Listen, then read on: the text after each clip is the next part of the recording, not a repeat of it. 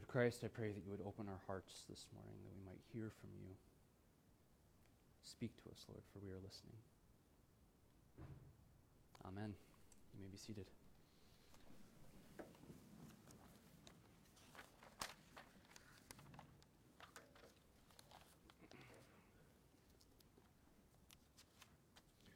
So, as I'm sure you've gathered, and as I've reminded you many, many times, we're in the season of Lent right now. In Lent, this is a season in which we fast from certain comforts, we confess sin with more earnestness, and we contemplate more dearly the cross of Christ. And there's a lot of very helpful analogies that we use uh, to describe this season to us. And one of my favorite uh, analogies, I use this in the front of the bulletin, but is that of examining the home of, the home of our soul. Sort of thinking of our, our soul as a house in which God's presence can come in, and we are examining all the aspects of this house. And in Lent, this is the reason why we do this is because in Lent, it's, it's a season where our routines and stuff are kind of shifting a little bit.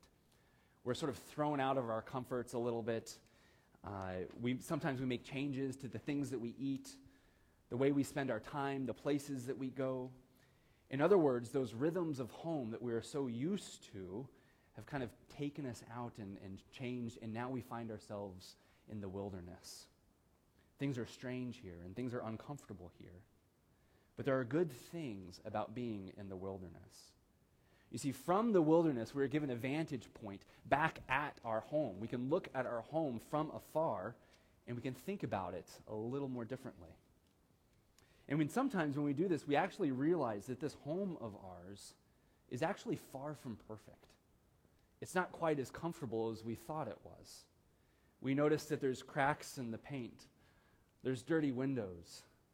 Or maybe this time of year, you step back and you look at your home and you see ways in which the land is pitched towards your home, and that kind of explains why all this water was coming into your basement. Like, oh my goodness, we need to take care of this. So, from this vantage point of the wilderness, we see that this home that we have made for ourselves is simply a shadow of that great heavenly home that we all long for.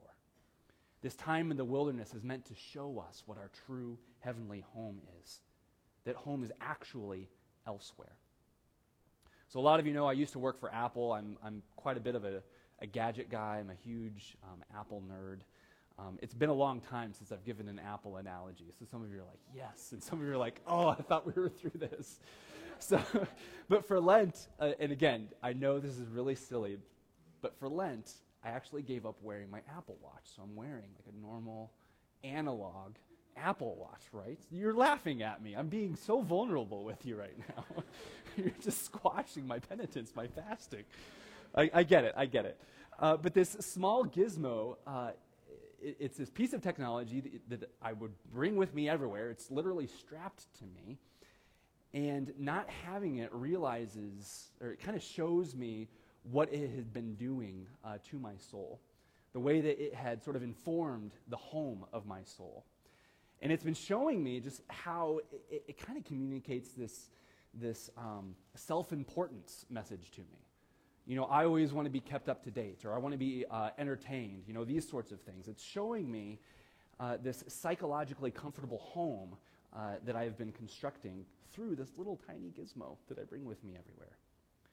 Now, usually by the fourth week of Lent, this is when we start to notice these things, uh, and we think, okay, cool. So I've, I've learned my lesson. Thank you, Jesus. Uh, we, we reach for the Apple Watch or whatever it is that you've given up, and you strap it back on, and you're like, I've, I've learned the lesson. Okay, Lent is it's really long. You know, I've, I've made it through the majority. It's, it's time to go back, you know? So, whether you've given up fine beverages or chocolate or social media, my guess is that by this point you're like, oh, I can probably go back. But I want to encourage you, like, stick with it. Stick with it. Because we're still in the wilderness here. And the longer that we stand here, the more that we're able to, to understand these truths, the more that we're able to see where our comforts have been placed. So, stick with it. And my hope is that here in the wilderness, we develop a taste and a longing for that true heavenly home that we all desire deep, deep down in our hearts. So, several of you have been a part of our refugee life team. So, you've been walking uh, with uh, a refugee family for man, well over a year now, almost two years, right? Three? Wow, three years. Time, time is clipping by, let me tell you that. um, but these friends who we've had, these are friends who've fled their homeland, a place of famine and of war, in order to find a new home. And arriving here has brought many, many more problems. It's not like once they've gotten here, everything's fine, you know, and that they've made it. In many ways, this has been a good arrival for them. They're safe, they're becoming more stable, but there's a lot of challenges and learning a new language and watching the bills pile up and be like, oh my goodness, America is expensive.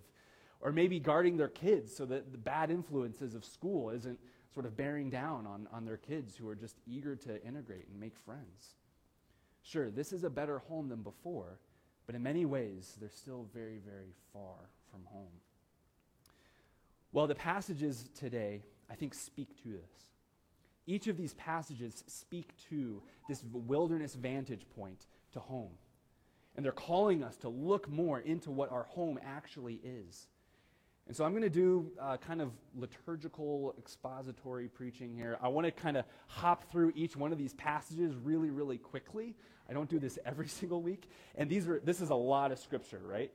And, and usually I, would trim down passages when it exceeds two pages, but I was like, restoration is so mature. We are so deep. We can handle this much scripture. We can do it. And I'm glad nobody got up in anger because there was a lot of Bible read today. This probably wouldn't be the church for you if, if you got up out of anger because too much Bible was being read. But anyway, bit of an aside. So, like I said, we're going to look at each one of these pictures of home. And my hope is that as we look at each of these passages, we hear what our home is supposed to look like and we think, I want that. I want to be there. I want to live there. I want to, I want to be grounded there. So each one of these is a picture of home, and each one is going to be have a different invitation to come into your heavenly home that I hope you all hear this morning. So, first, let's look at the book of Joshua, chapter 5. Here we see the nation of Israel who are newly rescued slaves. And they've been looking for home for a long, long time. They've just been rescued out of Egypt and they've been wandering in the wilderness for 40 years. God has been providing food for them to eat called manna, which literally means, what is it? Manna. God has also been giving them laws on how to act once they eventually arrive to their home. So they've had a lot of time, 40 years, to dream about what this place would look like. Eating the same food day after day, hearing the same, um, uh, hearing the laws talked about and how they would act once they got there. Wondering, when are we going to be home? When are we going to actually have a little bit of change in our meal plan? When are we actually going to be able to put these laws into practice, right? What will this home look like? And then God finally brings them there. He brings them there. They're able to, to, they walk up to the river Jordan just as their fathers walked up to the Red Sea, and God parts that river and they walk through on dry ground. God is fulfilling the promises that he had made to these people long, long ago. Now, obviously, their story isn't over, and if you read through the rest of the Old Testament, you know that there's a lot of winding road that's happening along the way. But they're here now. They're finally home. And what happens next? Well, God marks them as his people. He marks them in a very real and tender, sort of squirmy kind of way that our modern ears are like, oh, that sounds extremely uncomfortable. But this is how God marks his people. They're circumcised as a sign of belonging to his family. And then, secondly, they celebrate the great Passover feast. And so, this is the first invitation that I think that we have here this morning. Come home to God's story. Come home to God's story. Be enveloped into his story that is for you. You see, I don't know if you realize this, but the people, it, well, I hope so because it says this here, but the people who were circumcised, the people who we're talking about here, they actually weren't a part of that original Exodus story. Only uh, Joshua and Caleb were. The people who we're talking about here, they didn't see the 10 plagues. They didn't celebrate the first Passover in Egypt. They didn't walk through the Red Sea on dry ground, and they were never circumcised as God's people. But here, at Gilgal, that all changes. By God's grace, He recreates each one of those experiences for the people, and they are brought into the story. They are brought through the waters, they are circumcised, and then, as they've been set aside for God's people, they are then able to celebrate that great Passover feast with one another. And I love what the Bible says about this. Their reproach is taken away. No longer are you slaves. That is not the story that will mark your identity any longer. No, now you are marked as rescued people. You are mine, is what God is saying to them. Friends, this is what we do every single week at Restoration. We do this every single week. I'll come back to this a little bit more in a, a little bit, but we feast every single week at this Passover table right here. Every single week, we are brought back into God's story. We are recentered into the things that He is doing. We feast together and we're sacramentally grafted in to God's people and what He is doing. And then this is the other piece. In doing so, each of our individual stories are woven together. The ways in which my faith has grown is now grown is now yours. The way that your faith has grown is now mine, and we can experience this life together.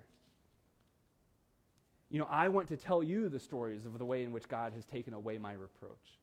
I want to hear the ways in which God has taken away your reproach so that we can come together, feast together, and lift up his name. So, friends, this is home. Come home to God's story. So, second, let's look at the parable of the lost son from the Gospel of Luke.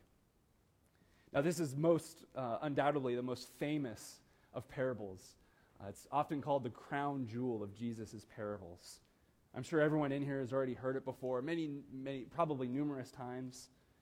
So, how do we look at this story in a fresh light today, this morning? How do we look at this in a fresh light? Well, I think one of the ways we can do that is actually to hold it in comparison to the story that we read in Joshua and kind of see how these two line up and how they talk to each other and how these stories uh, inform one another and how new things can kind of come to light when you do this with passages. So let's compare these two a little bit. So both Israel and the lost son spent time in wilderness. Now, Israel was in the wilderness due to their own circumstance, or um, due to circumstances uh, outside of their control in some ways. But the lost son most definitely placed himself in the wilderness, didn't he?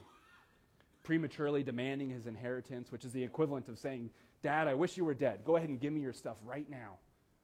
And he goes and is placed in the wilderness, where he eats the food of the wilderness. But then he has a moment of grace. And I love the way that this is phrased in verse 17. He comes, he came to himself. He, he, he understands um, kind of his situation. And like Joshua, he comes back home. He comes home, and the reproach is taken away from him. And I love the portrait that is painted of this. New clothes, a new robe is come and is given to him. And then there's a huge feast, just like we saw in Joshua, where they feast together. In one story, we see the homecoming of an entire nation. And now in this story, we see the homecoming of a son who was dead. And now he comes back to life. So, how does this story call us home? Well, I would say this the second invitation for us this morning is to come home to your true self. Come home to your true self. And I don't mean this in some sort of like hippy dippy soul quest kind of way. That's not what I mean. I'm, I'm sure you're laughing because some of you thought that. no, the son didn't discover something new about himself. He didn't have some sort of like epiphany moment out there with the pigs. No, he was remembering something of old. He was remembering something of old. You see, in the middle of the muck, in the middle of rolling around with the pigs, with nobody else to talk to, he remembers that he is the son of a good, good father. And memories of home start flooding his mind, having his fill at the table, working with dignity alongside his brother, being able to spend some time with his dad. You see, even in his father's home, the servants are, treating, are, are being treated with the utmost kindness and respect. And the son remembers all of this. He knows his dad, and he knows that maybe there's still a chance. There's probably still a chance that's there. So I actually have a superpower. Um, I mostly work upstairs in our home, and I know from the way my kids walk up the stairs whether or not they're in trouble. I can just totally tell. If it's a quick stomp, stomp, stomp, stomp, stomp, that means Karis wants to wrestle or something like that.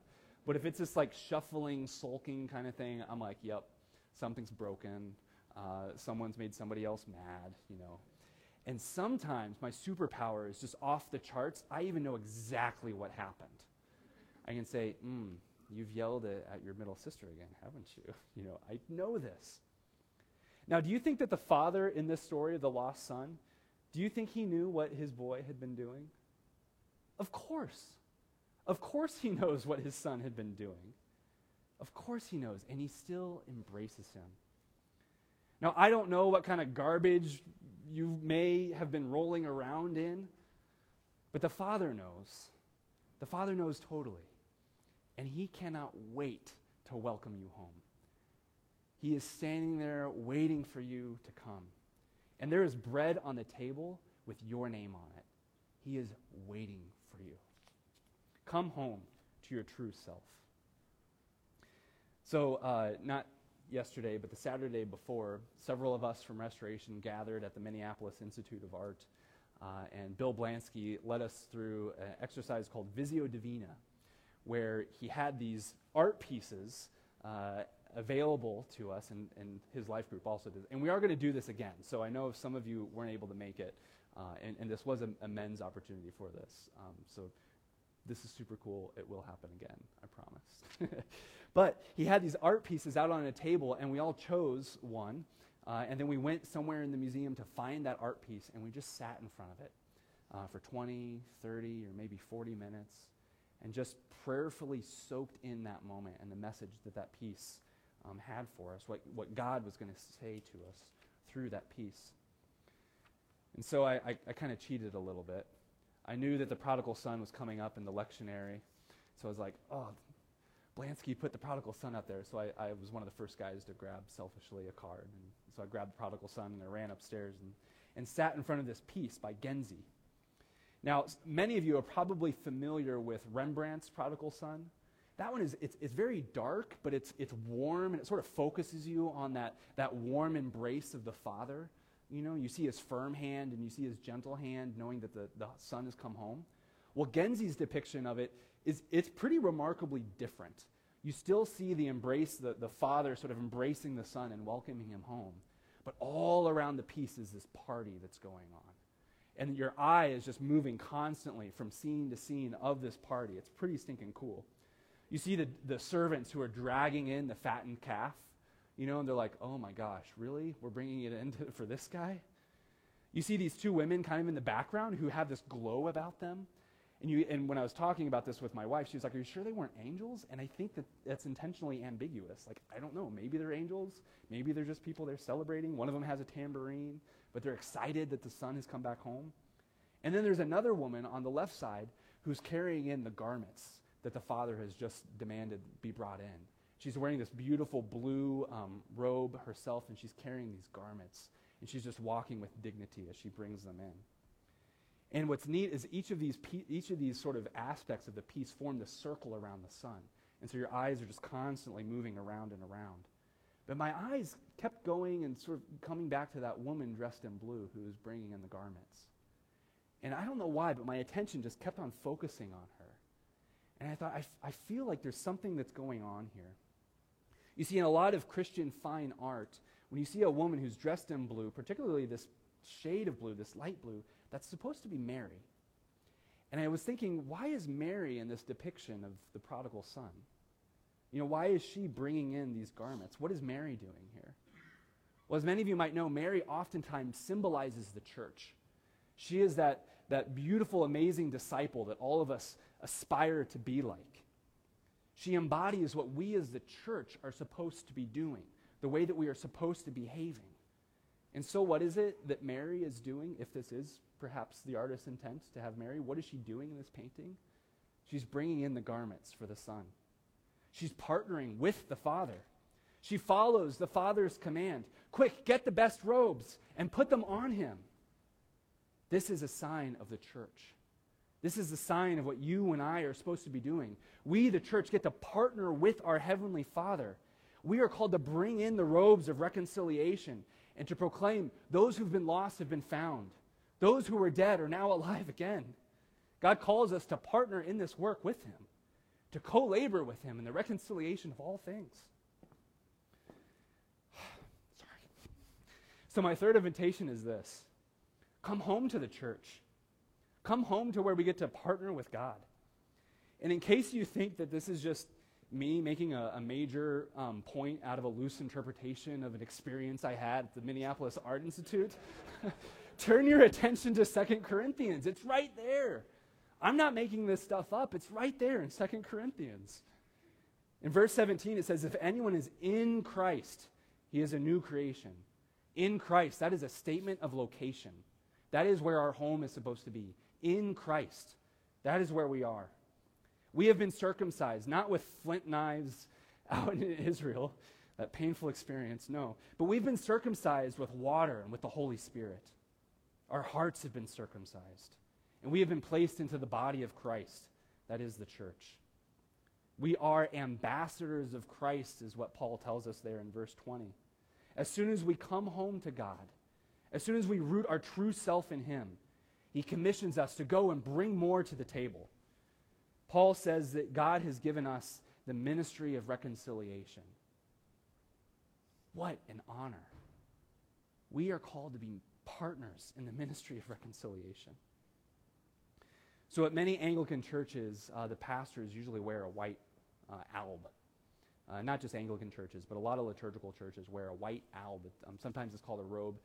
Uh, in fact, at our church in Alabama, when I, when I first put on an alb and was standing in front of the church uh, doing, you know, pastor things, uh, my, my daughter yelled out from the front row, Nice dress, Dad. I was like, Awesome, great.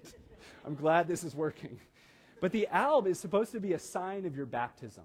In fact, anyone who's been baptized is entitled to wear an alb. We don't here in the gymnasium just because it's, I don't know, it's, it's a little uh, strange. Um, but that's not to say that if you see me ministering at Church of the Cross or other places, uh, you'll see me wearing that white um, alb. And it's a symbol of our baptism, as I've said. It's a symbol not just that the priest has been, but that the congregation has been washed by Christ and that we are clothed with the righteousness of Christ. So, whenever you see someone wearing that in the service, may you be reminded of the, of the forgiveness that you have been offered and that you are welcomed into the church. Now, some of you here have not yet been baptized. And I've got good news for you. Maybe you haven't been baptized because you're new to the faith. Maybe you're still kind of figuring things out here at Restoration. Do I really want to be baptized in a gymnasium? That, that seems kind of strange. You know, you're sort of still figuring these things out.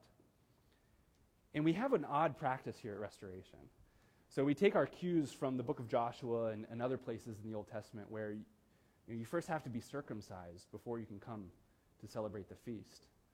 And so we have this thing in, in our tradition and many other of the great traditions of Christianity is before you come to the table, we ask that you have been baptized before. And I know that that's been uncomfortable for many of you.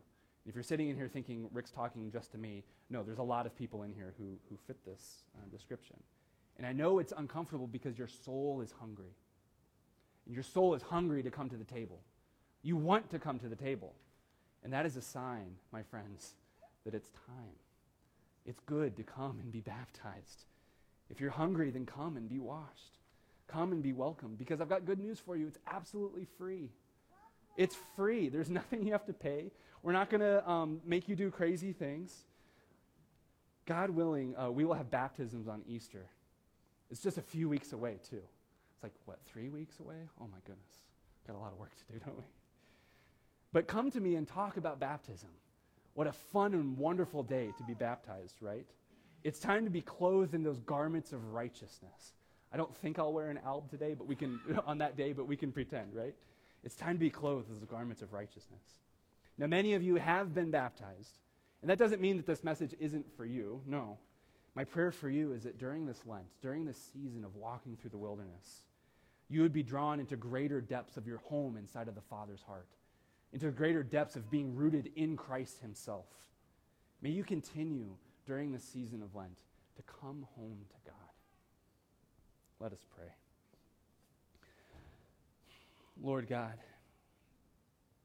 many of us in this room are in the wilderness.